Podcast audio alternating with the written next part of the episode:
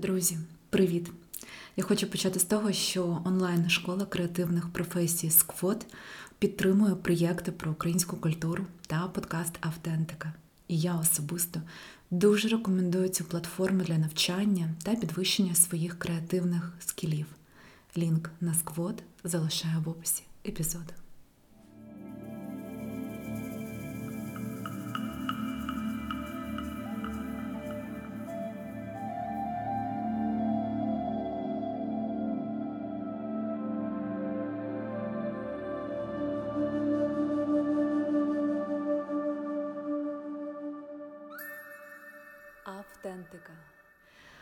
Не було випусків, давно не було цікавих розмов. Цікаво й те, що декілька інтерв'ю, які я взяла у Львові ще влітку, насправді просто стерлись. Я ставлюсь до цього філософськи і хочу сказати, що зараз вже осінь, кінець вересня, новий сезон, нові сили і нова енергія. І давайте розпочнемо нашу подорож до української культури з інтерв'ю з арт-менеджером, українським колекціонером, музикантом і куратором Павлом Годімовим. Після інтерв'ю з Павлом я вийшла з Пантеличина.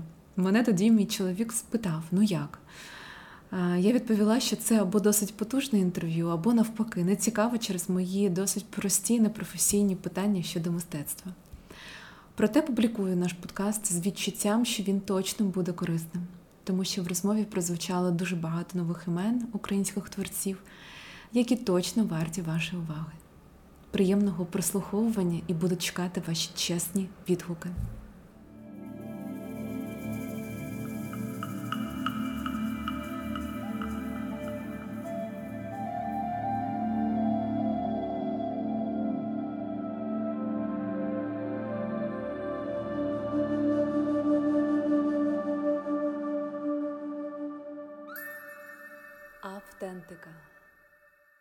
Доброго дня. Доброго ранку, тому що ми записуємо ранком. Доброго ранку. Ранок в мене тепер починається влітку набагато раніше.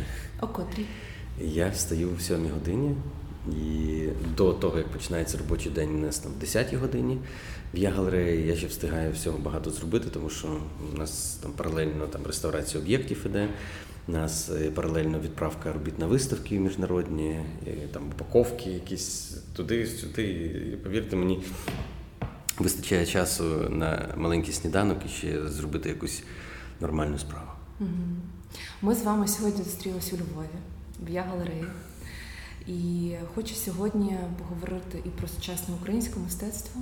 Mm-hmm. І, Але перше питання буде про вас. Хто ви? Хто я? Це питання, яке кожен раз я кожен ранок, день, вечір задаю собі, хто я. І якщо раніше було набагато легше, коли ти міг собі там сказати, я музикант, або я куратор, або я колекціонер, е, то з кожним роком це поняття все більше розмивається, і при тому я його сам розмиваю. Тобто тепер я можу сказати, що я і активіст, якщо це модне таке слово, тепер я можу сказати, що я в певному сенсі громадський діяч, е, в певному сенсі людина, яка старається більш стратегічно підходити взагалі до того, що відбувається навколо в цілому, і з допомогою там, інструментів культури якось прогнозувати і програмувати це середовище на розвиток. Ну і власне тепер я гублюся в тому, щоб якось легко.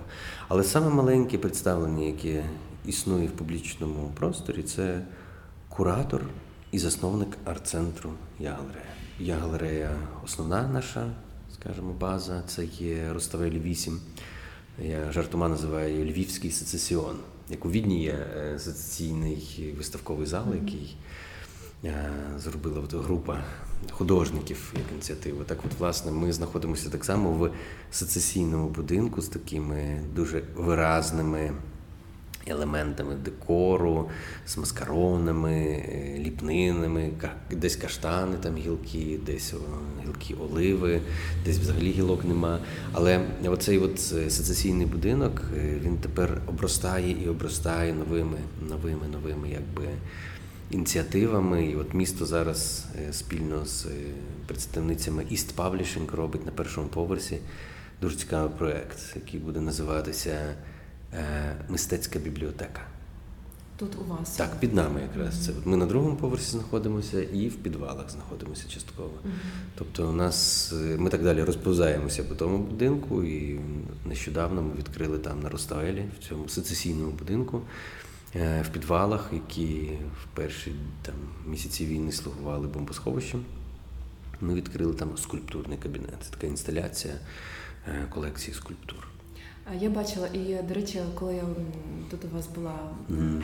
на виставці, е, я побачила декілька людей, які прямо на стільцях сиділи і просто кудись дивились, щось відчували. І я тоді не зрозуміла цю концепцію, тому що mm.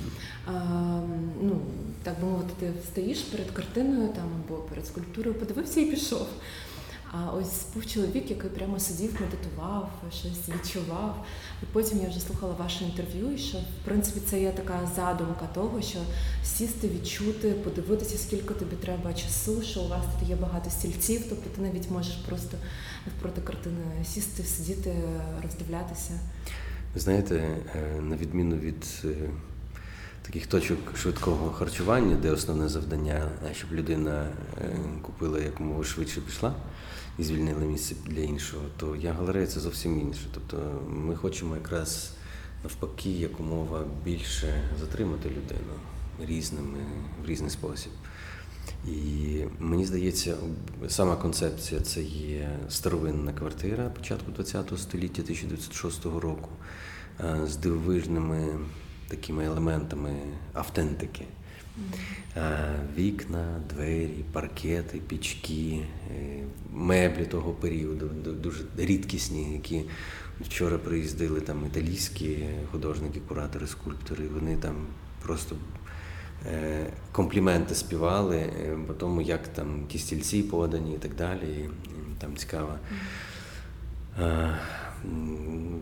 арт-менеджерка італійська каже: О, я знаю, у мене там є якісь палацо невеличкі, я я знаю, що я зроблю. Там Я от щось подібне хочу зробити. Тобто такий трошки тренд якийсь. Тому е, два в одному це коли ми говоримо про виставку, про сучасне мистецтво в більшості випадків різних періодів. Ми зараз на стінах роботи 1968-1972 років подружжя тандему Лободів. А коли ми говоримо про е, от саму атмосферу, то вона завжди контрастує з матеріалом на стінах. Вона не зливається, вона дає якісь особливі паузи.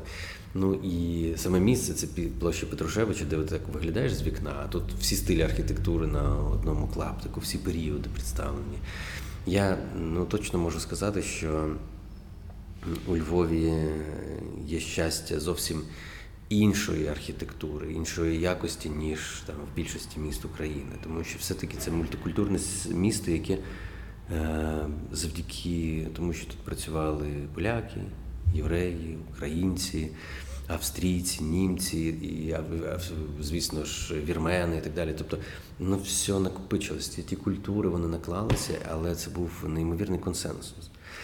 Тобто е, місто не було того вигляду, що ми з центральної частини бачимо вже на початку ХХ століття, і там, по суті, в 30-х роках це все було сцементовано, сцементовано таким модернізмом, вже який тут активно і трендово почав розвиватися.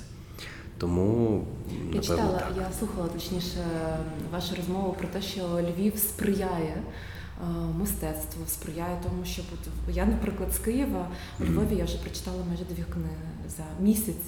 І я думаю, як це так? Тому що тісно енергетика міста вона інша. Повністю. І це дуже відчувається. Ми також шуткуємо, що ми ходимо просто. Ну, ми ще живемо тут неподалік в центрі. Де ви живете? Ми живемо на Стефаника. Ми живемо прямо у дворі мистецького центру арт-центр. Так, так, так. І це якась надзвичайна локація для нас з однієї сторони. Наукова бібліотека Стефаника з прямо в дворі мистецький центр. Там картинна галерея, практично через два кроки. Картинна галерея, так, та, там просто палац є... мистецтв. Ну тобто там все марковано такими Там надзвичайно. Так. І ми просто от, знаєте, насичуємося. В кожному місті є зовсім різне зонування, і коли ми говоримо про наприклад, той самий Київ, е, то я завжди носився з ідеєю, щоб якось так, знаєте, більш організовано е, на рівні міської політики, е, саме Поділ.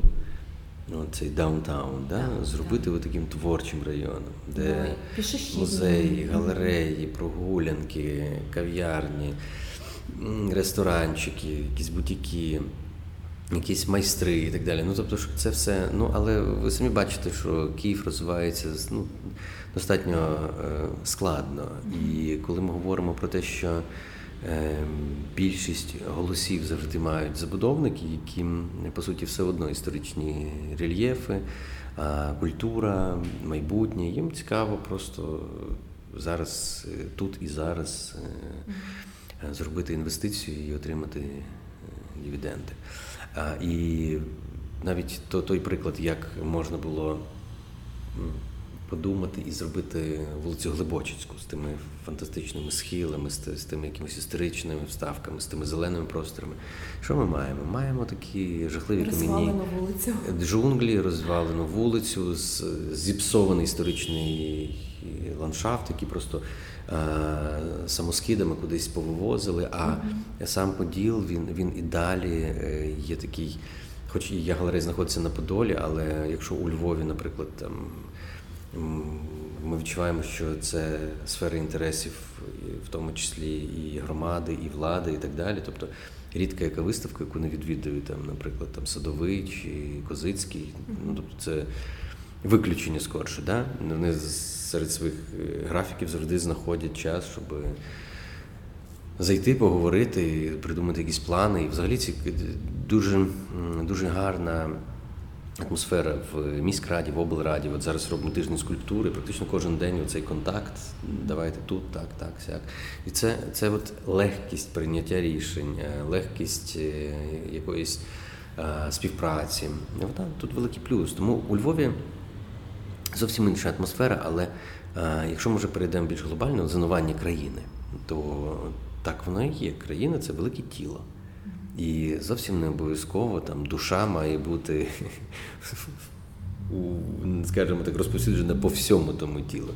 Є душа, десь є серце, десь є нирки, десь є очі. Mm-hmm. Тому, е, коли ми можемо порівняти там з тілом, да, десь є дупа. А, і Ми розуміємо, що е, все-таки Львів і Київ це зовсім різні функції. Київ це такий бізнес-адміністративний центр. Там має бути культурна віддушина, але вона настільки так розмазана, що її майже непомітно. А Львів має іншу концентрацію.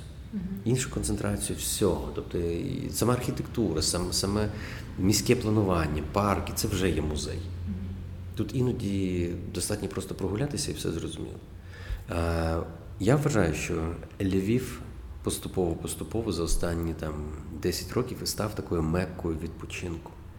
По суті, ти можеш поїхати в Європу, кудись, а можеш поїхати в українську Європу. У Львів, да, у Львів. І так би добре, щоб розвивалися далі Чернівці в тому плані. Але вони ще поки не набрали тої ваги. Тобто там там one day trip такий, да?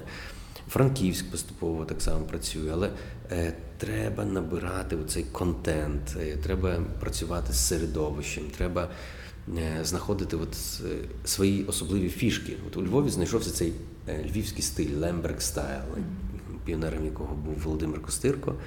І по суті, нове переосмислення Львова через повернення до спадщини ті всі правильні ресторанчики, кав'ярні, да, стиль дизайну, який зараз наслідує дуже багато студій у Львові, він якраз є самий трендовий в світі. Тобто, от якщо подивитися на такі самі трендові дизайнерські якби, ресурси, да, оцей момент е, переосмислення минулого, змішування тих речей чесність, фактурність. І от в якійсь мірі, напевно, от наш я Gallery Black це якраз от ближче до того. Mm-hmm. Оця фактурність, от вся. А, все нашарування, але воно має захоплювати атмосферу. Знаєте, заходиш і просто вже щелепа відпадає від того, що ти бачиш. Ти не можеш в голові скласти, коли це, що це, як це. Те саме от Львів, він він є віддушина, він є душа, він є місце відпочинку, місце натхнення.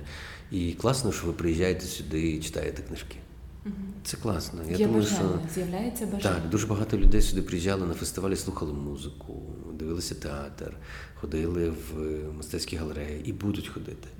І я вам скажу, ця війна, вона е, дає нам можливість не просто зосередитись, а на якісно новий рівень підняти деякі, скажімо так, напрямки, в тому числі і робота з культурою, робота з візуальним мистецтвом, робота з там, можливо, музейним сектором і так далі. Тобто ми не захоплюємося зараз там туристичними потоками, які швидко маємо обслуговувати. Да? Ми захоплюємося тим, щоб винайти майбутнє, щоб його сформулювати. І е, війна, коли вона закінчиться, ну звісно, це це не питання, це ствердження, коли вона закінчиться, та війна, то повірте мені, ми будемо достатньо сильними. Ми ми будемо дійсно мати багато втрат, але ми будемо достатньо сильними. Не тільки у Львові, я кажу скрізь. Ну і Львів став ще й певним моментом притулку. Так. Так, і це важливо. І Харківська школа архітектури, Харківська академія дизайну та мистецтв, і багато інших колективів, художників, інституцій сюди перебралися. Угу. Так приємно, коли ти проходиш і ти бачиш там, ну, коли там харків'яни чи з Дніпра там відкрили якийсь бізнес. І так, Це кайф. Оце угу. кайф. І я думаю, що багато хто не зможе закрити. Угу. Не далі будуть існувати якби на дві-три, два-три міста. Так само, як і там я галерея. Тобто ми ми нікуди не можемо піти з Києва. Uh-huh. Ну це буде зрада з нашої сторони, uh-huh. але чудово розуміємо, що хочеться більше розвивати Львів. І ми вибрали тут формат, який, знаєте, от є поняття бінго, ти щось намацав. Uh-huh. І от ми вибрали формат. Щось відчуваєш. Так, це відчуваєш, що ти знаходиш щось нове, що ти трансформуєш середовище людей. І я думаю, що як галерея у Львові вона дала якраз цей імпульс додатково акценту на те, як можна інтерпретувати спадщину, зокрема архітектурну, як можна е, звичайну квартиру перетворити на незвичайну галерею. Mm-hmm. І і багато людей, які приходять, вони дивляться на те, як що відреставровано, як це пофарбовано, що де стоїть, чим це покрито. І особливо популярністю користуються ті події, коли я проводжу детальний, наприклад, огляд простору. І багато хто е, прозріває. Деталі. Ну просто ви звертаєте увагу на деталі. Деталі і загальна концепція. Тобто для мене деталі є дуже важливі, але якщо ти не розумієш, що ти робиш, то деталь лишається лише деталлю. Для мене деталь це інструмент великого цілого. Хочу відкрити таку тему е, українського сучасного мистецтва. Яке воно зараз? Як ви його відчуваєте? Про що воно? Ну, це дуже загальне питання. Воно про війну, воно про себе, воно про тіло, воно про душу. Воно іноді просто про простір. І коли ми говоримо про українське сучасне мистецтво, слава Богу, у нас немає єдиної тенденції, куди всі рухаються. Ми давно вже позбулися якогось цього, знаєте, залишку радянського, коли ось тенденція і всі летимо. Або ось замовлення. Воно дуже вільне, українське сучасне мистецтво. І щось таке комерційне є, щось дуже революційне, щось дуже перформативне. Мені здається, що це такий всесвіт, в якому е, ти можеш розбиратися, але ніколи не розберешся. І це дуже класно. Тому що кожен день з'являється щось нове. Ти чуєш, ти бачиш якісь е, нові імена, ти розумієш, що тут є якісь паралельні зв'язки. Ну і наше сучасне мистецтво це три покоління, які працює. При тому в більшості випадків в мистецтві тут немає цього хайпу, який я часто бачу в Європі, коли художник демонструє навпаки, як він відпочиває, як він повільно працює. Тут всі дуже заряжені. І мені здається, що за художниками не встигають інституції. Тобто для того, щоб показати, якісно продемонструвати ті всі, скажімо, напрямки, середовища, нам катастрофічно не вистачає виставкових майданчиків. І це стосується не тільки Києва, Львова, це стосується всієї України. Тому, наприклад, одна з пропозицій, коли там Мінкульт організовував ті а, такі групи експертів в перші там півроку війни, які називалися Відродження після перемоги, про які вже всі забули.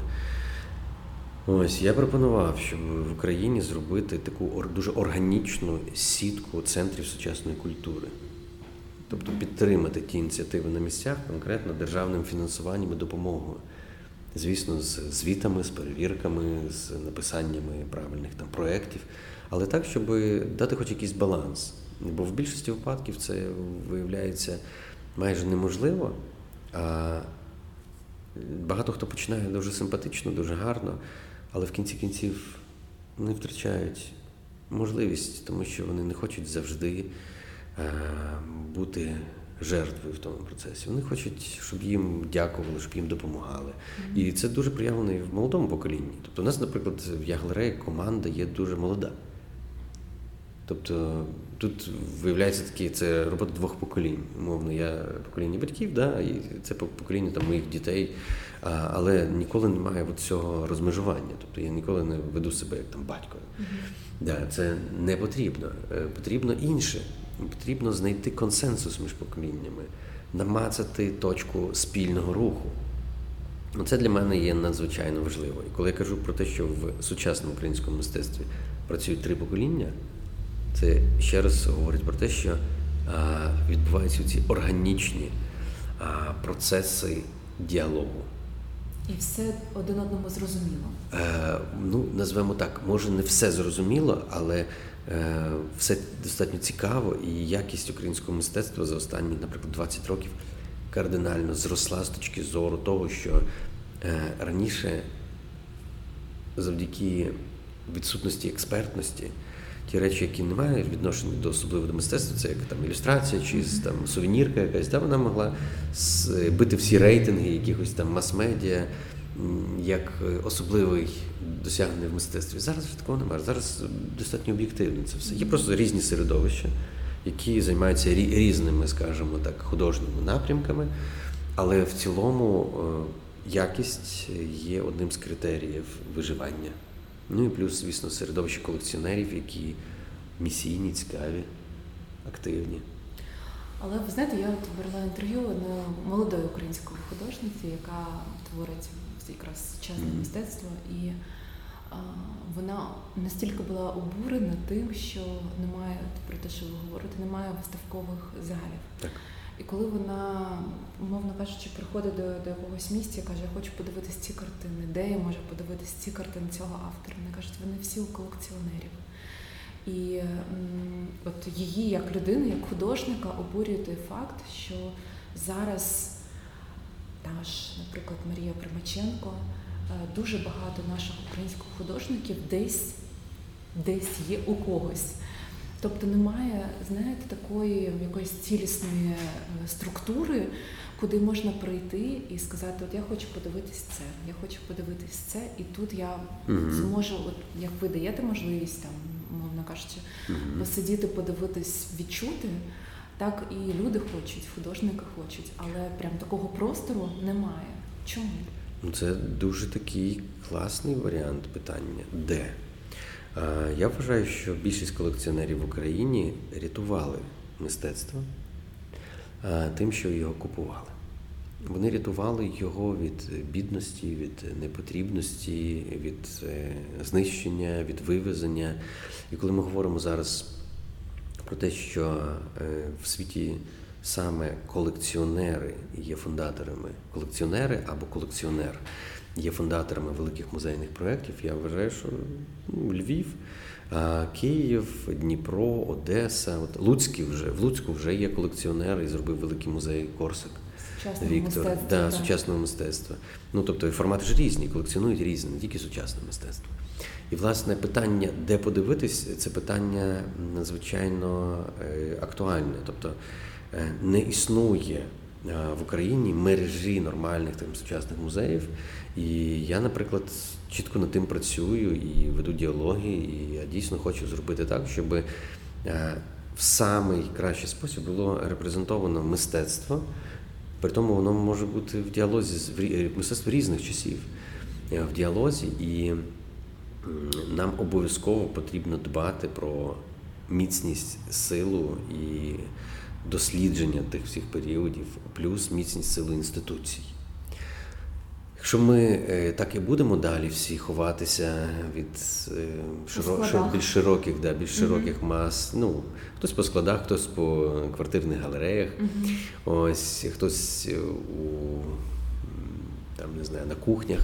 Е, то повірте мені, це так і не стане частиною загальної. Якщо так далі все буде ховатись, воно так і не стане надбанням нас всіх. Я не кажу про те, що там обов'язково музей має мати статус національний. Це має бути різний формат. Є приватні музеї, є музеї громадські, е, є музеї фондів, є музеї корпорацій, є музеї міст, е, областей, е, міністерств культури і так далі. Це все має бути співдружність. Але якість має бути, має бути простір. Ти приїжджаєш до Львова, і ти знаєш, що один день ти проведеш в якомусь класному музейному комплексі тобі буде можливість подивитися відразу декілька виставок. Ти е, зможеш смачно пообідати там десь, купити класні сувеніри, обов'язково прогулятися з друзями, подивитися мистецтво в публічному просторі, в парках і так далі. І ти наповнений. Ти наповнений, ти маєш цю якість і 100% от певні моделі, от коли я курував виставку Ангели в національному Національній галереї в Львові, то якраз була ця задача подивитися, чи є е, запит на таке. Ну, знаєте, коли за два з половиною місяці виставку відвідують 37 тисяч відвідувачів. Слухала, та, що ви були запит рекорд. Є. Це це не просто рекорд, це неочікувано з усіх сторін. Тобто ті черги, ті аншлаги, ті екскурсії. Тобто, Тому що людям потрібна ця концентрація. Там 500 творів там велика кількість програми, і і ти вже летиш там. Людям так само цікаво щось менше, але воно завжди. Тобто магнітом є те, що е, є більше. Ми звикли до того, що, наприклад, бутік це завжди класно, але більшість людей ходить купувати в торгівельно розважальний центр. Чому? А все зрозуміло, тому що в одному місці вони отримують зручно. концентрацію. Це зручно. Ми, ми живемо в світі певної зручності. Тому я вважаю такі музейні комплекси, можливо, туди буде додаватися ще щось, як музейно якісь там комплекси. Да? Вони є нормальним форматом для сучасного міста. І я вважаю, що ми е, можемо не зациклюватися тільки на великих містах, це можна робити. Є дуже гарний приклад, один з найвідвідуваніших музеїв Європи і Е, Данії, зокрема, який називається Луїзіана. Я була там. Це надзвичайний музей. Це надзвичайний музей. І Він знаходиться за містом, тобто десь в селі. Він знаходиться в селі, він знаходиться не так зручно навіть з точки зору, як там добиратися. Треба їхати на поїзді, потім йти пішки або їхати на машині. Але це місце, яке завдяки своїй колекції, енергетиці, архітектурі, ідеї вони притягує і буде притягувати ще більше. Так. Люди туди приїжджають відпочити. Тому, е, коли ми говоримо про те, що ти цільово можеш їхати от в таке місце, ну якщо б Луїзіана була дуже маленька, то ти б не їхали просто. Якщо вона настільки великий простір, так, так. там дуже все продумано. Надзвичайно, надзвичайно якісний е, музей. Для мене це знаєте, я, я бачив сотні музеїв. І за останній час мене важко чимось здивувати. От я мав можливість, ми в Данії робили виставку Музи не мовчать в Копенгагені, і, власне, ми поїхали з командою в Луїзіану. І це був дійсно в доброму сенсі слова шок. Тому дуже приємно, що ви так само там були.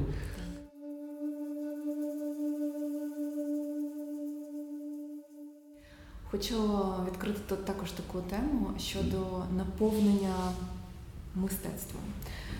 Як ви думаєте, е, загалом е, мистецтво це рефлексія людини? Може бути, так? Тобто ця людина щось е, відображує або на папері, або на холсті.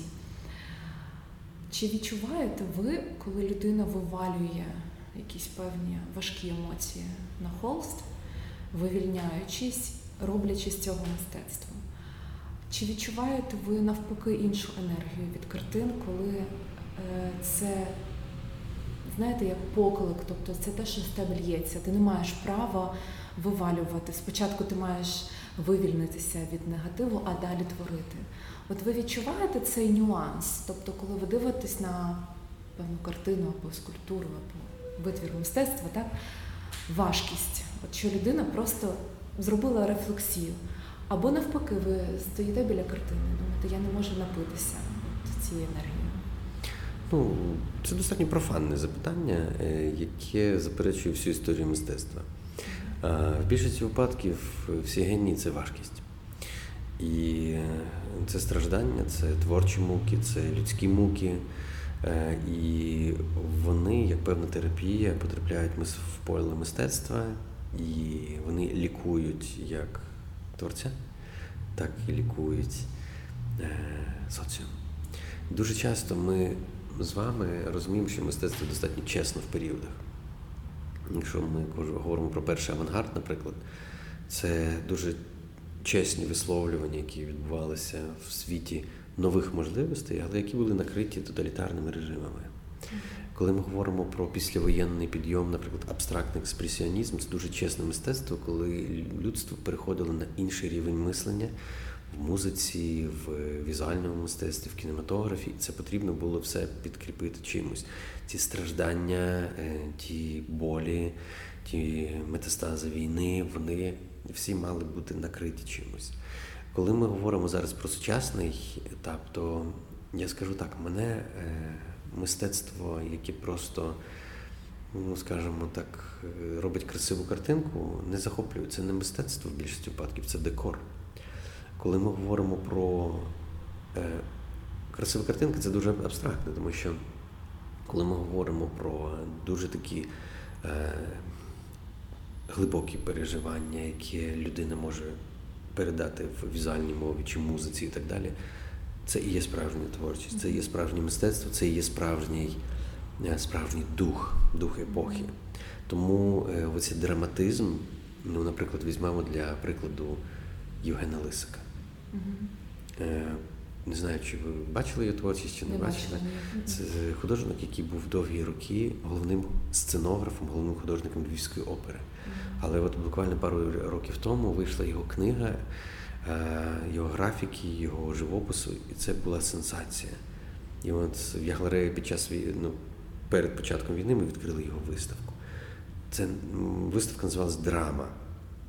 Це настільки концентрат переживань, затисків, е, пошуку якоїсь іншої іншої мови. Е, це ну, це геніальна людина. Без, без, ну, тобто це, це, Ця книга, я дуже рекомендую вам, до речі, цю книгу.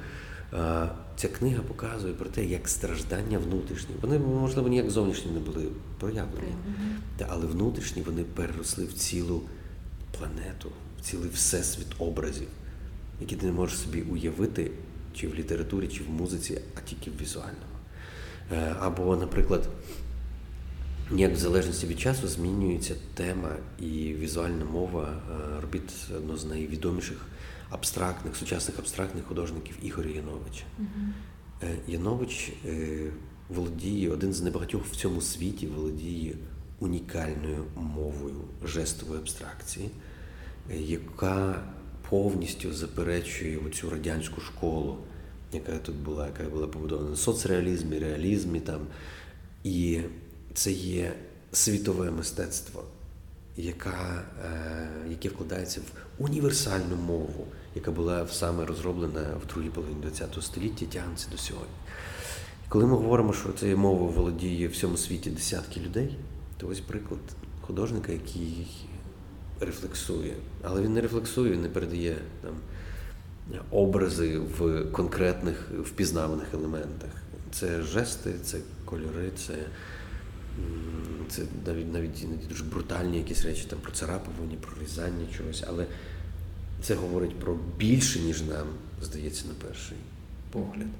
Так само є багато такого документального мистецтва, яке осмислює от Микіта Кадан дуже часто він осмислює теми там Холокосту, теми радянського минулого, теми тоталітарних режимів. Він це робить дуже тонко, але це достатньо раціональні речі. Це дійсно це кожна робота, за нею стоїть там текст, теорія і так далі. Коли ми говоримо про більш ігрові формати, наприклад, як можна говорити про минуле, е, про сьогодення в більш таких легких форматах, от Жанна Кадирова, наприклад, нас е, небагатьох, хто вибрала таку іронічну мову. Вона працює з таким креативом в своїх роботах, і вони дуже гарно вписуються і в світовий контекст, і в український контекст. І вона полегшує нібито форму, але не сам зміст нікуди не дівається, не полегшується. І, власне, коли ем, ти можеш розглянути взагалі цілий пласт взагалі якихось прикладів в мистецтві, бо от ми зараз сидимо, а ця виставка, е, власне, тандему Лободів Людмили і Володимира, вона буяє кольорами, mm-hmm. вона дає молоду енергію, показує, вона еротична вона говорить про те, що неможливо завжди можливо, як от з першим залі робота Ярило, яке з величезного товстого металевого листа він вирізав сонце. Він він, він по холодному, то ж називається, брав зубило і вибивав молотом. Ну тобто, це якусь силу, яку енергію, яку пристрасть треба мати, щоб це робити в 70-му році, а, більш ніж 50 років тому. І що стається з їх творчістю? В 73-му році. Вона втрачає ті кольори, вона втрачає контури, форми, вона стає в такому муарі, а потім вони переходять в ще більш грубу і більш монохромну. І тільки десь вже в 2000-ні вони повертаються до кольору, але зовсім по-іншому, звісно. Тобто кожен період, кожен. Е, художника, кожен період творця, кожен період історії, кожен період мистецтва, вони є чесним маркером. Того, так, що, що відбувалося. Того, що відбувалось, того, що відбувається, і ти не можеш сучасного мистецтва викинути сучасність. Це не означає, що вона має сквозити документально. Mm-hmm. Ні. Але дух часу. І от як Володимир Семків зробив виставку, не знаю, дивилися ви чи не дивилися в Києві. Е, до відкорення. Дерев'яна скульптура бензопилою зроблена. Це це неймовірно, як е, як він, знайшов свою мову скульптури сучасної, грубою, передав дух цього часу. Тобто це те, що відбувається дуже рідко, але дуже мітко.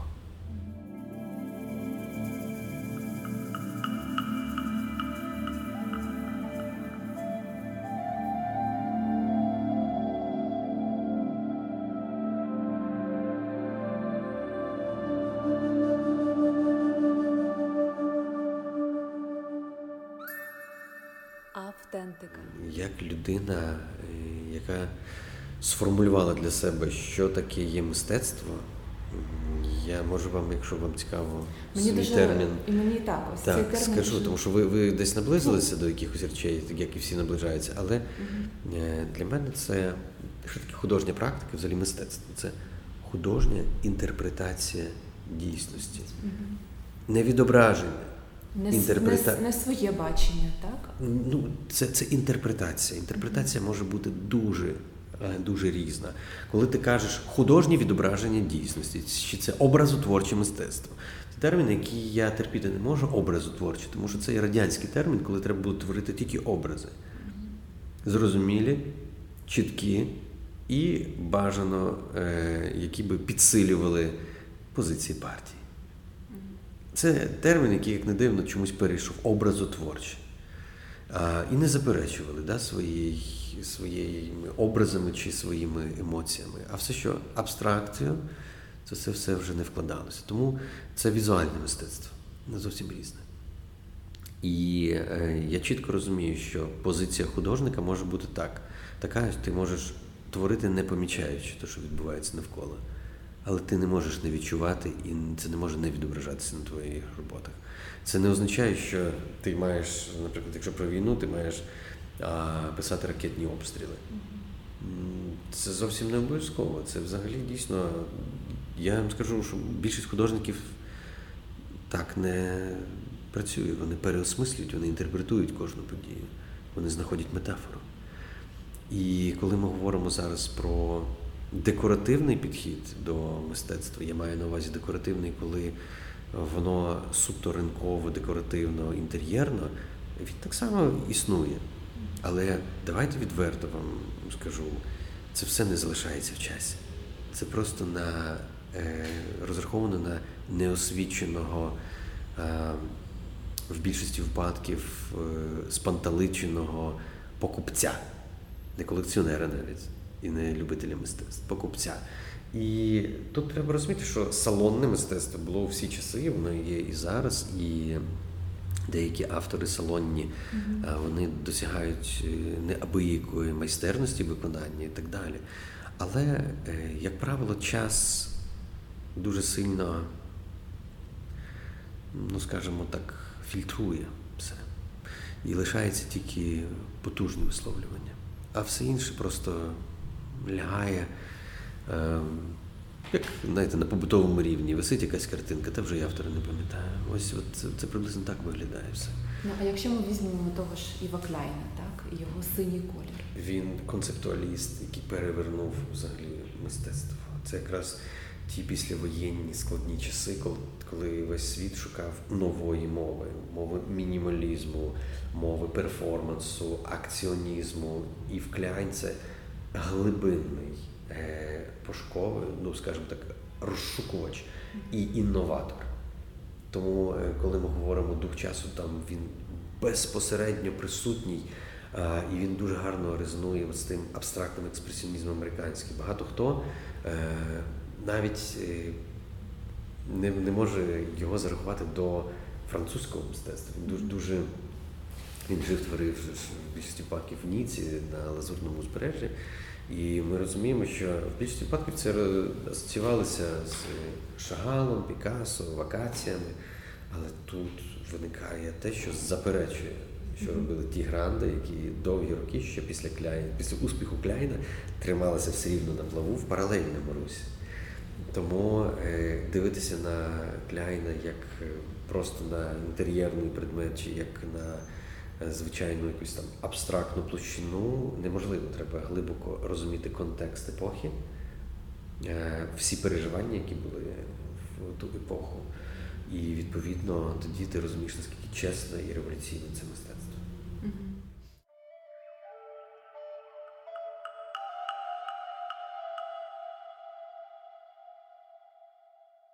Е, мистецтво це завжди про мистецтво. Ми можемо поділити цей світ на ужитковий і такий, знаєте, духовний. От, власне, коли ви говорите, чи можу я повісти картину в спальні, це залежить від того, наскільки ви розбираєтесь в тому всьому. Знаєте, е, людина перед тим, як там піти купити собі автомобіль чи купити квартиру, вона хоча б досліджує це все, якщо це людина розумна.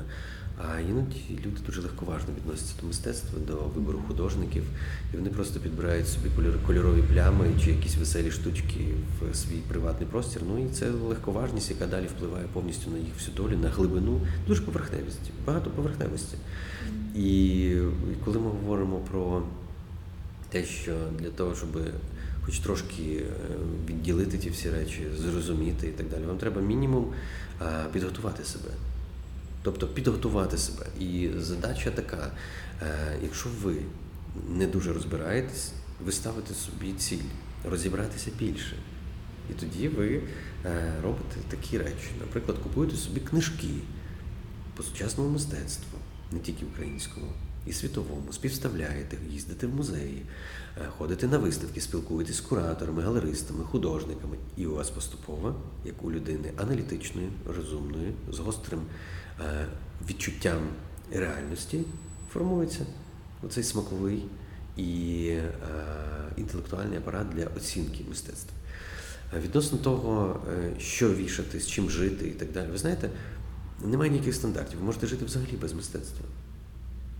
Ви можете жити без книги, ви можете жити без кіно, ви можете жити без дизайну, ви можете жити без театру, Тобто ви можете жити без архітектури, так.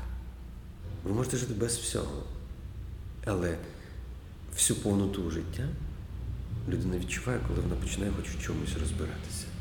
Тоді для неї відкриваються нові горизонти і нові простори, і нові. А, Знаєте, У мене якась фраза в пісні Обмінюю. І давно-давно, ще років 15 її написав, може більше. І там е- я відкрив Атлантиду далеко в собі. Там є, тобто ти, це є про мистецтво і так далі. Тобто це Атлантида. Ти туди пирнаєш і ти розумієш, що це такий всесвіт. І це захоплює, тому що ти починаєш спирати цю картину. Будь-який мистецький твір е, він відповідає певним критеріям. Критерії, е, починаючи від того, хто автор, чим він займається, яка його професійна доля, позиція. Можливо, ця людина є випадкова в мистецтві. Можливо, ця людина навпаки послідовна в мистецтві. А другий момент це своєчасність періоду. Коли мені зараз кажуть, ви знаєте, я займаюся імпресіонізмом. У мене виникає питання. Значить, ви живете у Франції в кінці 19 століття. І людина каже, ні, я живу в Україні в 21-му. Ага, але ви займаєтесь імпресіонізмом. Тобто це є невідповідність часу. Людина е, може хоча б розумно там придумати свій напрямок і не не позоритись так, і не займатися імпресіонізмом, тому що в імпресіонізмі вже було все сказано, потім прийшли постімпресіоністи, потім прийшли фавісти, потім прийшли авангардисти і так далі. Тобто ти можеш бути натхненна чи натхненний чимось, але ти маєш розуміти, що ти робиш. І художник це і мислитель. Якщо ти розумієш, що художник це людина недалека, просто ну, майстер, який імітує якісь процеси, значить можна чітко сказати про те, що цей художник не вкладає туди інтелектуальну складову, не вкладає туди ті, ну скажімо так, надбання цивілізації, які може будь-який аналітичний розум творчої людини конвертувати в нове. Звісно, не всі бути інтелектуалами, я це розумію. Є інтуїти, які іноді відключені, але підключені до іншого космосу. От я про так. це вам і це, до цього доводжу. Це є таке однозначно, однозначно. От і я тоді прямо... інтелектуали, інтелектуали вибирають тих інтуїтів на свої е, прапори, і тоді да, це факт.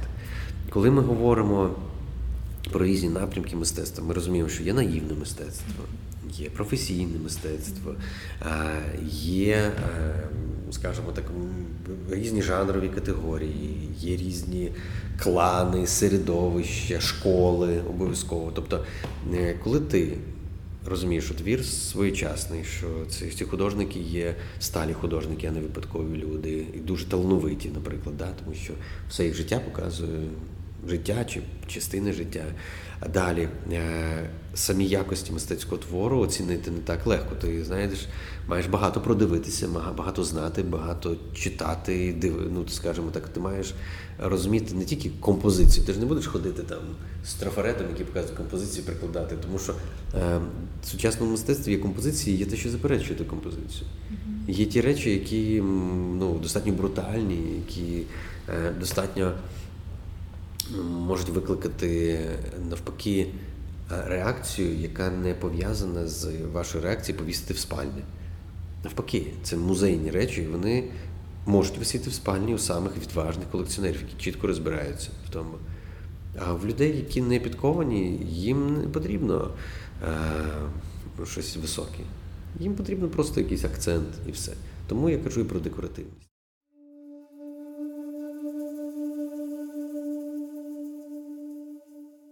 Просто розібратися, от просто красиво, коли тобі красиво, це є мистецтво? Чи ну, це є твоя?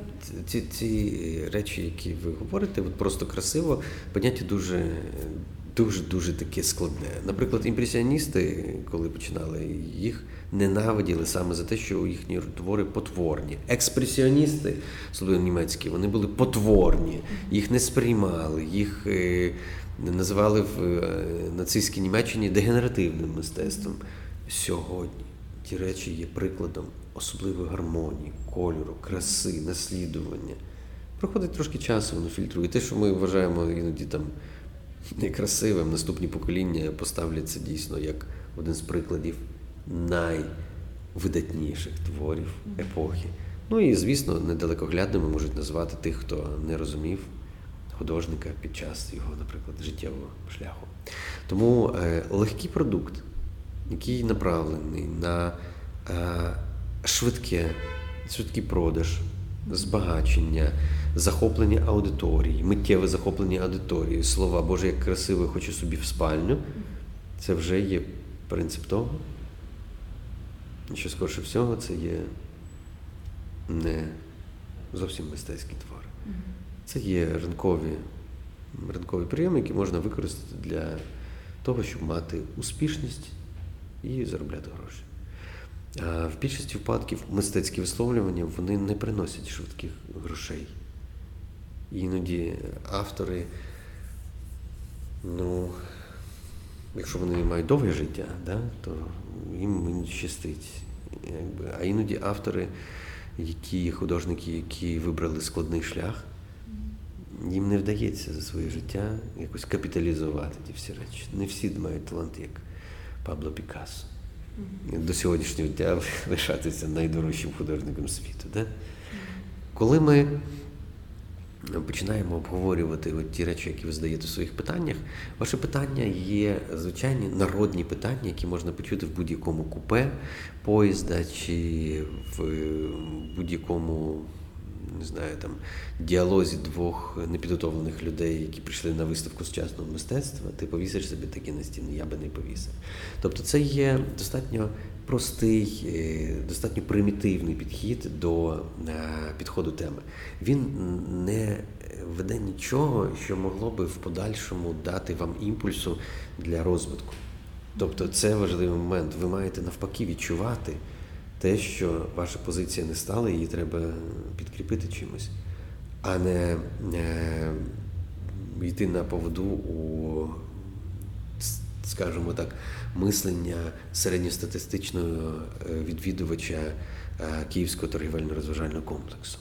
Тобто мистецтво в собі несе багато складних речей освітній процес, історичний процес, естетичне підкреслення і заперечення епохи, страждання чи творчі роздуми авторів, соціополітичний контекст. Ну, Тобто я це описую для того, щоб люди хоч трошки розібралися в різниці між класною рожевою плямою над вашим диваном і серйозним твором мистецтва який може бути так само рожевою плямою, але зовсім не такою привабливою і легкою, яка висить на вашим, над вашим диваном. Да? Але це вже в музеї, в галереї, в серйозних колекціонерів. Серйозні колекціонери не розмінюються на різні популярні формати. Вони, як правило, чітко розуміють, що їм треба випереджати час. І про це є дуже багато знаю, говорю. Я зараз готую там наступні формати, які якраз виникають як запит у аудиторії, зокрема тих, хто починає колекціонувати. Як в тому розібратися? Тому що ви, що я, ми можемо визнати, що розібратися в тому всьому світі мистецтва нелегко. І, Звичайно. Так, і якщо ви спитаєте, Павло, ви досконало розберетесь, я скажу, ну я я пробую досконало розібратися, але я завжди пробую. Mm-hmm. Я не можу сказати так, тому що в безодні неможливо розібратися. Безодня затягує, вона інтригує, але Арс лонга віта бревіс. Мистецтво вічне життя швидкоплинне. Тобі не вистачить життя, щоб розібратися у всьому, побачити, проаналізувати, проговорити. Тому я вважаю, що в час поп-арту, Енді Ворхол, Раушенберг і інші якби, артисти е, цього напрямку, вони якраз і проговорили цей формат популярного мистецтва. Тобто це концептуалісти взяли на е, за ідею, за головну ідею, цю тиражність, яскравість, якісь популярні е, стандарти, соціальні стереотипи і добре попрацювали з ними. Тому і це треба вивчити для того, щоб зрозуміти. От той самий Ів Кляйн, про якого ви говорите, скорше всього, ви не розкрили великої долі тих речей, які він закладав в ті роботи. Можливо, ви побачили тільки зовнішню там скорлупу тих всіх речей. І про нього є сенс е, почитати в контексті, про той контекст. І це була частина цього по суті, переосмислення суспільства, коли всі почали говорити про легкість візуальну. Але ця легкість прикриває звичайно глибинну трагедію світу, світу, який розколовся всередині ХХ століття.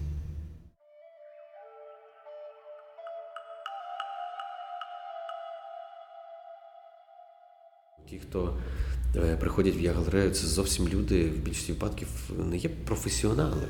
Ну так, да, є і там невелика доля професіоналів, студентів, які там навчаються профілю. Але в більшості випадків це люди зовсім інших професій. Їм цікаво натхнення, їм цікаво щось нове, щось неочікуване. Їм цікаво побути в е, атмосфері з мистецтвом, як каже Микола Малишко. Е, геніальний український художник, скульптор, він каже, жити з мистецтвом.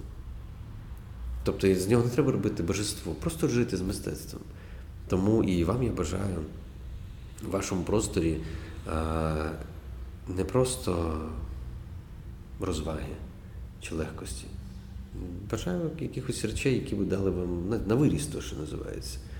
Треба брати мистецтво на виріс. Повірте мені, життя буде інше, і діти будуть виростати більш глибокими, і цінності будуть змінюватися. Дуже такі багато ужиткового в суспільстві. Дуже такого багато тих речей, які е, те, що називається, з'їли і висрали, але воно не залишило нічого. Якщо вони нічого не залишають, до культури це має мало відношення. І до майбутнього так само. Це просто звичайний шлях хробака. Він робить свою справу. Він а, ферментує ґрунт. Але він з'їв і висрав. Він не виробляє сенсів.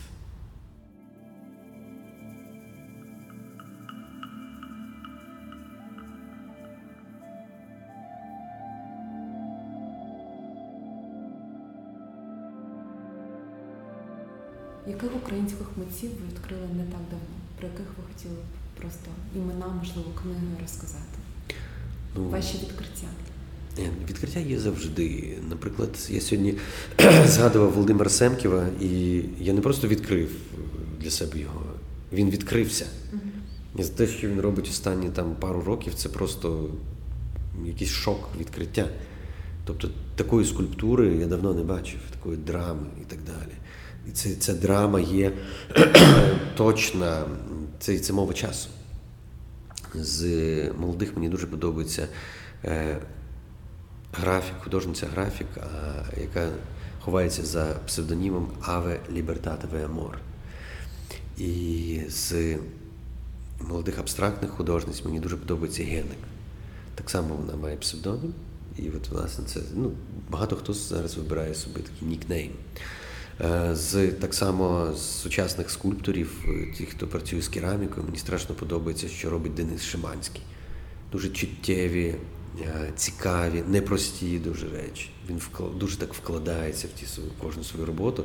Мені здається, що ще аудиторія не зовсім доросла до тих робіт, але повірте мені, це це все так само буде. Це з таких прикладів молодих художників. Наприклад, для мене одне з основних відкриттів, яке я напевно надзвичайно ціную і люблю цей зв'язок, це Андрій Хір, який, по суті, досліджує демонологію в своїх роботах і потобічні світи, робить це надзвичайно майстерно, аналітично і являє собою приклад художника-дослідника. Ось. Це це є серед, скажімо, молодого покоління, трошки назвав, але так само я багато відкриваю людей, які для себе ну, є молодими, але все рівно. Тобто для мене велике відкриття оцей ранішній період е, Лободів, от, це є феноменальні речі. Це доказ того, що сучасне мистецтво існувало набагато раніше, ніж ми його собі уявляємо. Звісно, один з е, художників, який для мене є знаковим, це Микола Малишко. Тіберій Слюши, Ігор Янович, е, Андрій Сагайдаковський. Це є, ну, це є топ, український топ просто.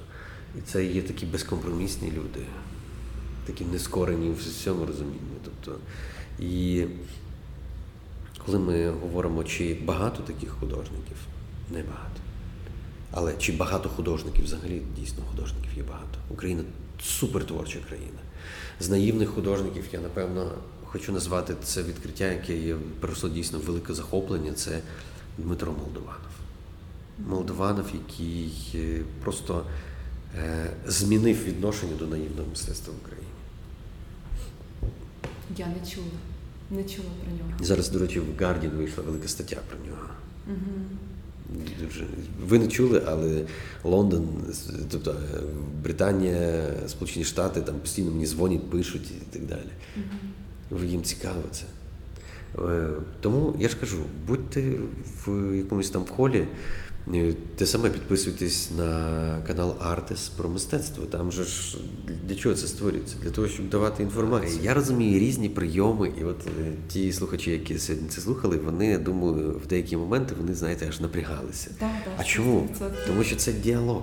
Так. Це Я діалог дуже і- поважаю такі розмови. Такі розмови вони цікавіші, ніж зібралися по верхах, поговорили, Мгм. розійшлися, нічого не залишилося. Так. Я думаю, що сотні людей Які задають такі питання, які задаю я Так, собі так. часто. і сотні людей задумуються, Боже, а може все-таки ми недостатньо розуміємо цей світ. Давайте подумаємо, почитаємо, купимо пару книжок. Слава Богу, та сама я галерея формує постійно книжкові полиці, підбірки. В нас приходять люди, які купують іноді от стопки книжок, тому що вони в одному місці стільки не зустрінуть. І це дуже рекомендую мати свою книжкову поличку. Інтернет в більшості випадків порожній. Треба розуміти, ви не знайдете в інтернеті стільки, скільки знайдете в книжках, монографіях. Це перевірені більш речі. Тому е, хочете розбиратися, вам потрібно в це інвестувати свій час, свої гроші, свою е, увагу, любов і е, легковажне відношення до мистецтва призводить до недалеко таких, знаєте, недалеких результатів. І потім, як правило, у людей відбувається певне розчарування, в тому числі в своїх силах. Е, Це тому, що вони не потрапили якось вчасно в якесь середовище, яке би їм дало можливість відповіді на їх запитання. Тому я вважаю, Катя, на ваша, ваш візит е, до мене якраз і дає вам можливість продовжити цей діалог і почерпнути набагато більше. Бо я, крім того, що вмію як би, це критично налаштовану лінію, я люблю нести в люди якісь речі. Ми навіть придумали е, тут у Львові такий формат галерейних вечірок, коли спікери, музика, е, їжа, вони змішані все в одному в один вечір. Це дуже полегшений формат, але це все дуже цікаво, це інтелектуальні вечірки. Те, що колись називалося раніше, можливо, салонами. Ось в доброму розумінні слова салон. Тому е, мистецтво це дуже широке поняття, і я сказав, що себе я представляю розмито зараз. Я розмиваю спеціальне поняття куратор, поняття мистецтва, мистецтво всюди. І це правда. І ми з вами, е, не помічаючи це і зосереджуючись, зосереджуючись іноді тільки на мистецькому творі, не помічаємо всю е, безмежність того мистецького поля. Урбаністика це мистецтво, архітектура це мистецтво, риторика це мистецтво, поетика, діалог, е, провокація, е, публічний простір, парки, е, вміння знайти консенсус це мистецтво. І якщо мистецький твір роз'єднує чи об'єднує, це так само мистецтво, тому що навколо нього виникає процес навколо нього виникає розмова. Я завжди кажу, що мистецтво це класний привід поговорити. Завершую питанням. Просто ви сказали про книжкову полицю. Які книжки ви порадите собі мати, щоб хоча б трошки почати розбиратися? Е, Звісно, я рекомендую декілька книжок, які от нещодавно видала е, видавництво Артхас. Діана Клочко написала про 65 українських шедеврів. Книжку знані, невідомі, тобто дуже така популярна, гарна У література. Да, Не читана ще. Е, Почитайте, дуже рекомендую. Звісно, я рекомендую дуже монографії збирати. Мгм. А, от такі книжки, як е, називаємо от, про наїв, да, там, є друга частина, це конференційна така книжка, прикольна. А, монографії по авторах. Звісно, рекомендую збирати. Але це краще всього по видавництвах, тому що такі видавництва, як Артхас, Родовід, Publishing, е, наше видавництво Artbook. От ми робимо е, такі речі зважені. Ну і ще там десяток видав, видавництв видавців є, які роблять дуже класні книжки якраз на мистецькі теми.